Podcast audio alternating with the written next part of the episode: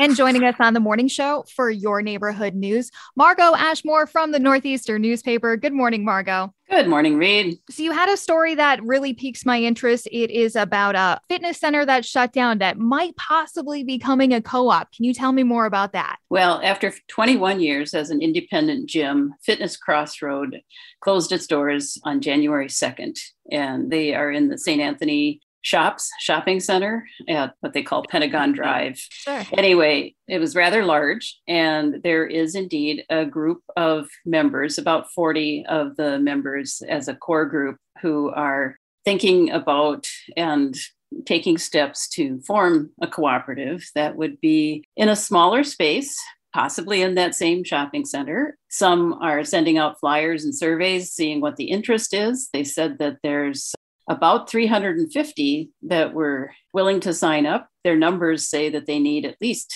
300. So it sounds like that could be a go. But of course, with any business startup, there's a lot of other factors, such as you know, can you work out a deal with the landlord? Sure. So is that the first step to the co-op process? It's just gauging how many members you can get? Well, yeah, you have to go about it many different ways. Is there potential for startup financing? One of the things they've mentioned is the Silver Sneakers program that okay. often subsidizes seniors in going to a fitness program. They could accept silver sneakers, then that would be a, a source of revenue. I should mention too that Fitness Crossroads served a wide demographic of families families. It's not just students. There were many seniors, a lot of families that were focused on staying physically active. So that too would be a key to the success of a potential co op. Barry Tedland, the owner, said that he would likely donate some or all of his equipment to their effort. Oh, that's awesome changes coming to safety in Northeast Minneapolis as well.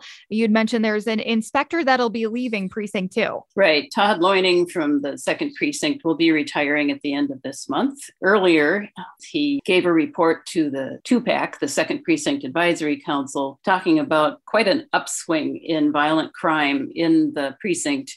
And of course, we've seen that citywide.